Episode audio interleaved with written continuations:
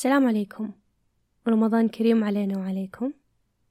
حجرب أسجل هذه الحلقة بس بدون ما أحط music لأنه كتير بيقولوا لي إنه هم آه بيحبوا يسمعوا البودكاست في رمضان بدون, بدون music مع إنه ال music هي بتساعدني شوية من ناحية آه إذا في background noise صوت ال music بيغطيها.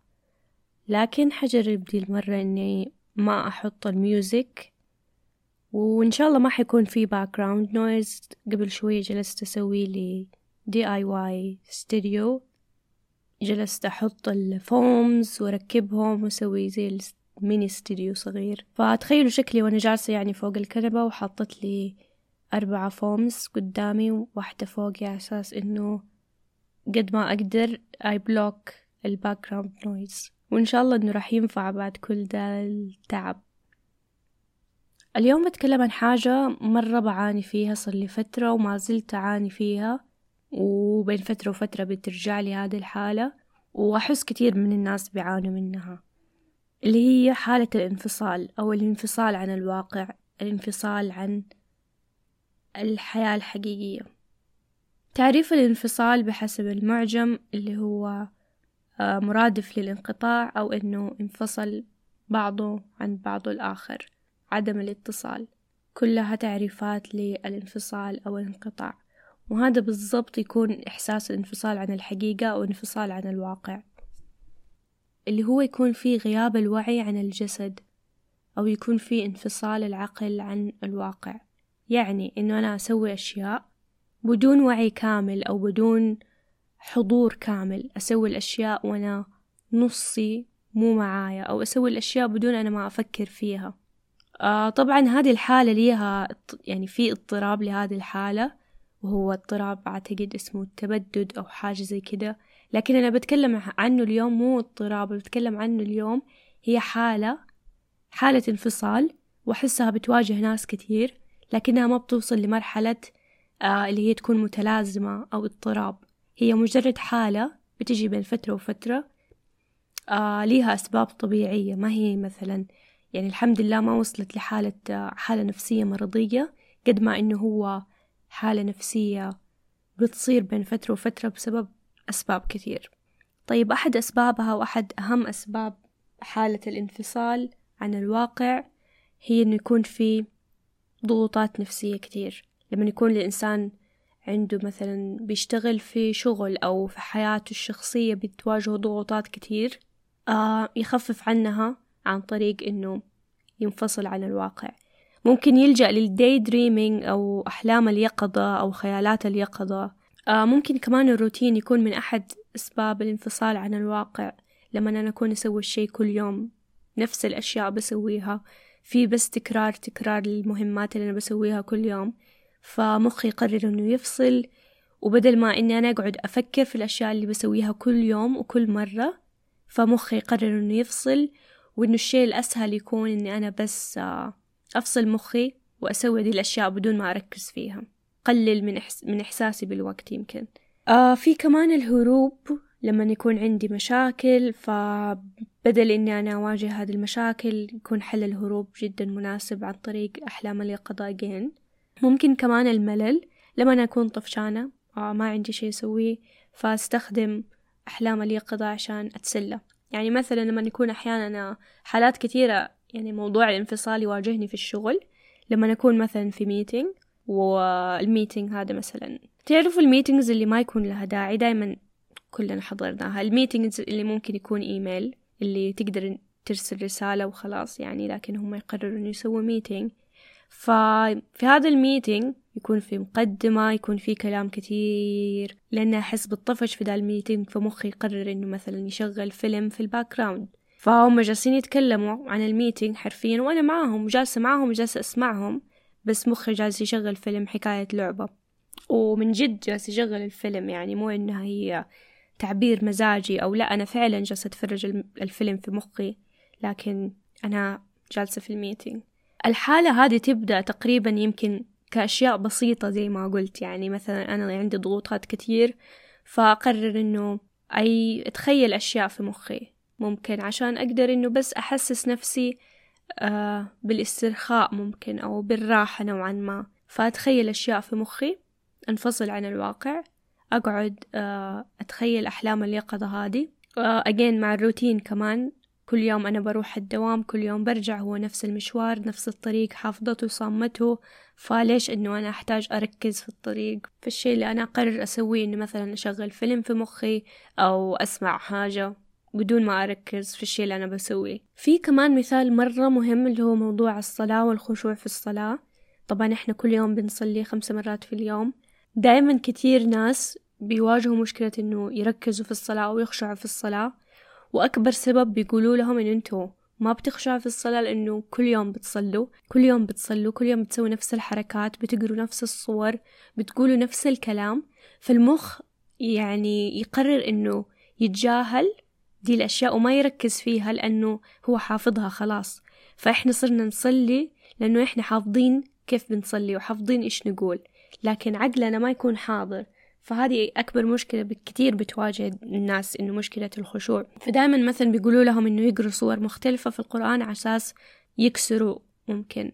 ما بقول يكسر روتين استغفر الله مو قصدي بس يعني فكرتي إنه عشان إحنا دائما بنقرأ نفس الصور في القرآن فمخنا متعود على دي الصور فدائما يقولوا لما تقرأ صور جديدة زي إنه المخ يركز أكتر لأنه في شيء جديد عليه في شيء مختلف عليه. أحس إنه شوية بعدت عن الموضوع بس زي ما كنت أقول موضوع الانفصال أو موضوع آه وضع الطيران هذا. من أسبابه كمان موضوع ال social media. يعني ما أحب إنه أعرف ده الكلام ممكن يكون شوية كليشيه وكتير سمعناه بس حرفيا ال social media جالسة تعدم مخنا بشكل مو طبيعي.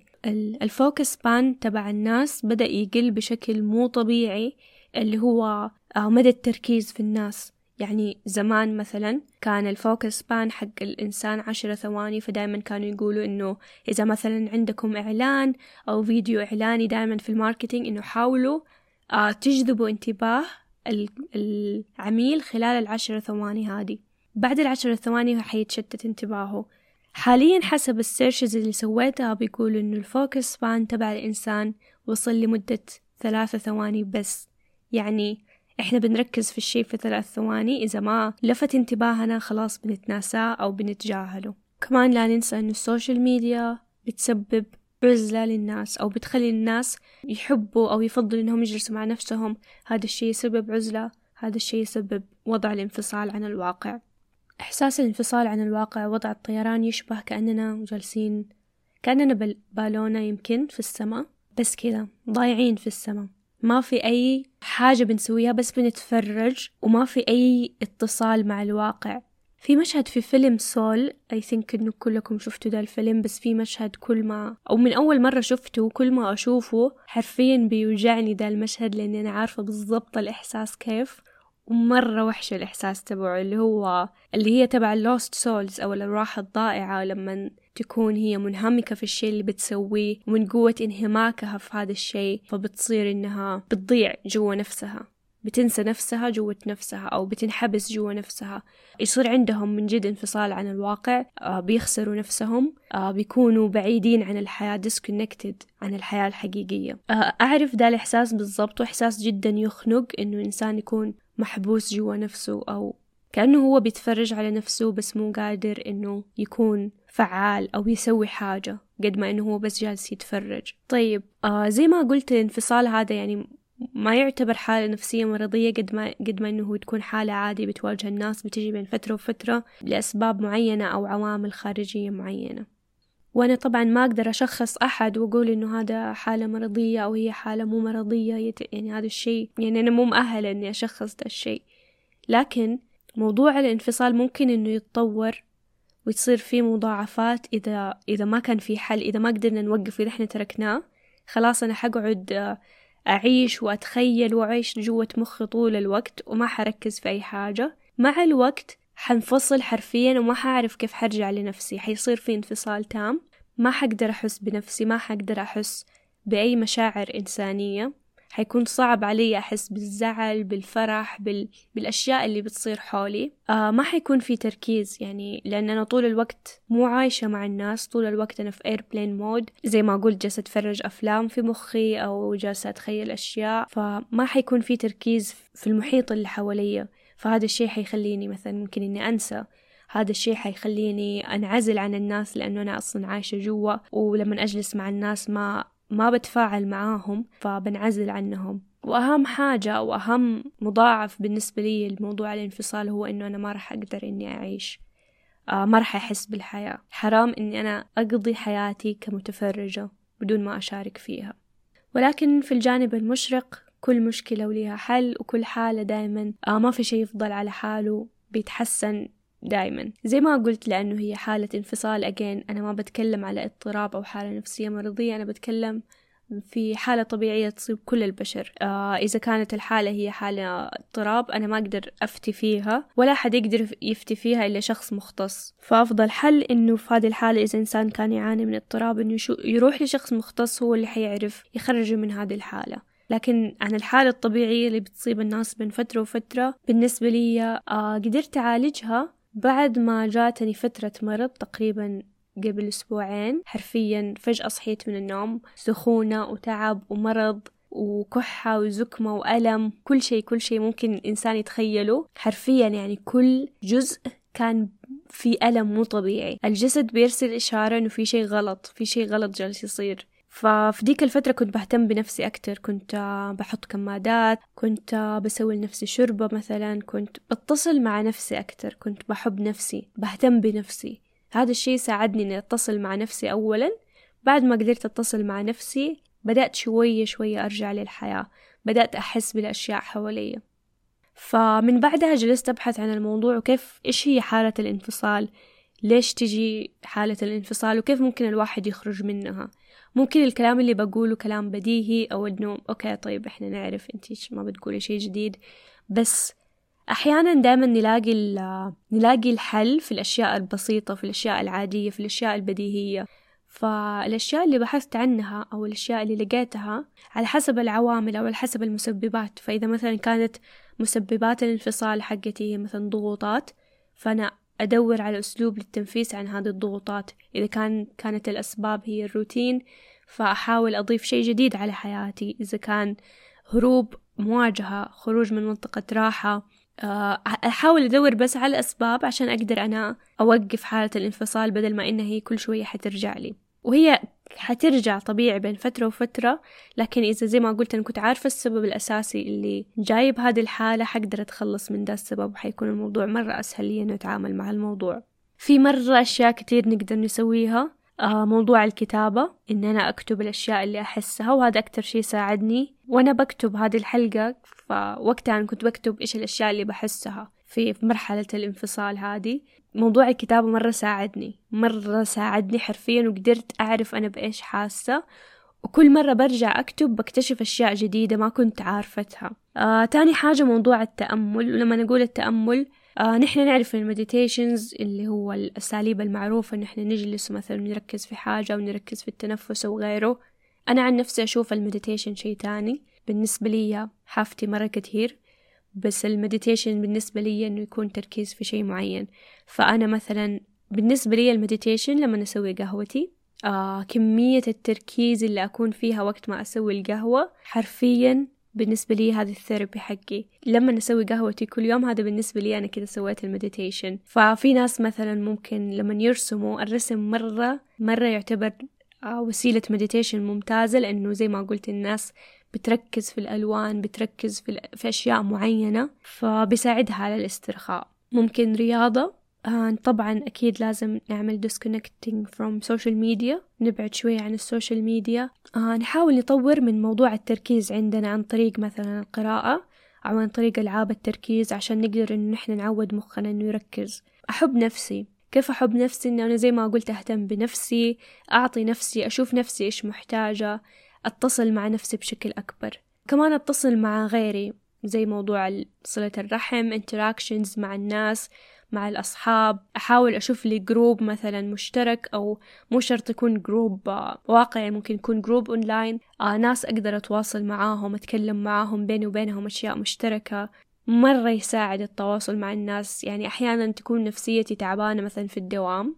وبس مجرد ما إني أنا أفتح محادثة مع شخص جنبي أحس إنه تغير mood ي completely. ممكن كنا ممكن إحنا آه، ناس انطوائيين زيي نتردد في موضوع التواصل لكن زي ما قلت محادثة بسيطة حتسوي فرق مرة كبير. في موضوع ال timer كمان إنه أنا مثلا أحط timer عشان أركز في مهمة واحدة 15 دقيقة وأحاول أسوي مهمة بدون ما أتشتت خلال 15 دقيقة وبعدها خلاص أفك ال timer وأخذ break أحاول أسوي لنفسي مساحة آمنة زي ما قلت أنا مثلا إذا تفتكروا في أول حلقة في البودكاست إنه فكرة البودكاست إنه يكون مساحة آمنة. فالبودكاست بالنسبة لي هو المساحة الآمنة اللي خلقتها لنفسي عشان أقدر أخرج من الضغوطات اللي أنا بمر فيها. أقدر أكسر الروتين اللي أنا بمر فيه. بالنسبة لي كمان يعتبر خروج من منطقة الراحة. فممكن أنتوا تشوفوا إيش المساحة الآمنة اللي تكون بالنسبة لكم. ممكن تكون كتابة ممكن تكون أغنية ممكن تكون whatever. في ناس كثير يحبوا يسووا شيء risky عشان آه، اللي هم يسووا الألعاب اللي يلعبوا الألعاب الخطرة وفيها مرة آه، مخاطرة كبيرة. فهذه المغامرات تحسسهم بالحياة أكتر تحسسهم أنهم متصلين أكتر. يعني هذه الأشياء ممكن تكون شوية risky فإحنا ممكن أنه نطبقها على الصعيد الشخصي بس بدون ما تكون فيها خطر على النفس. لكن ممكن تكون زي ما قلت خروج من منطقة الراحة نسوي شيء جديد نسوي حاجة خايفين منها مو شرط خايفين منها إنه شيء خطر أو شيء غلط لكن يكون شيء مختلف. آه شيء نفسنا نسويه من زمان بس خايفين إن إحنا نسويه ممكن يكون شيء مرة بسيط لكن مرة حيفرق. كل دي الأشياء حتساعدني أدور على الحاجة اللي أنا ناقصتني. حنفضل إحنا دائما ندور لكن كل يوم حنكون أقرب من أمس لأنه كل يوم إحنا بنحاول كل يوم إحنا بنوصل خطوة أقرب. للمكان اللي إحنا نبغى نوصل له. وأحيانا ما ندري فين نلاقي نفسنا. أحيانا زي ما قلت أحيانا بنلاقي نفسنا في الأشياء البسيطة والأشياء العادية الأشياء اللي بنسويها كل يوم أشياء روتينية بسيطة. لكن يمكن لأنه إحنا تعودنا عليها ما بنشوفها. لكن ممكن إحنا لو ركزنا شوية حنلاقي نفسنا بين هذه التفاصيل الصغيرة. ومرة شكرا لاستماعكم. شكرا لكلامكم الجميل. آه مرة انبسط مرة انبسط لما أسمع كلامكم وأقرأ كلامكم وأشوف رسائلكم. جدا مبسوطة إنه أنتوا بتستمتعوا في البودكاست وبتشوفوه مساحة آمنة زي ما هو مساحة آمنة بالنسبة لي. شكرا لكم إنكم بتحسسوني إنه أنا بسوي شيء مهم أو بترك أثر حتى لو كان شيء مرة بسيط. مرة يعني لي هذا الشيء مرة يعني لي. وأتمنى تشاركوني دائما آراءكم في أي حلقة تسمعوها أو حتى شيء ما تكلمت عنه.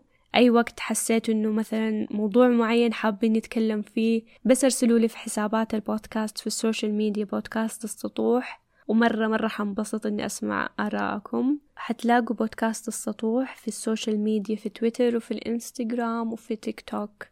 وشكرا لكم وشكرا لاستماعكم.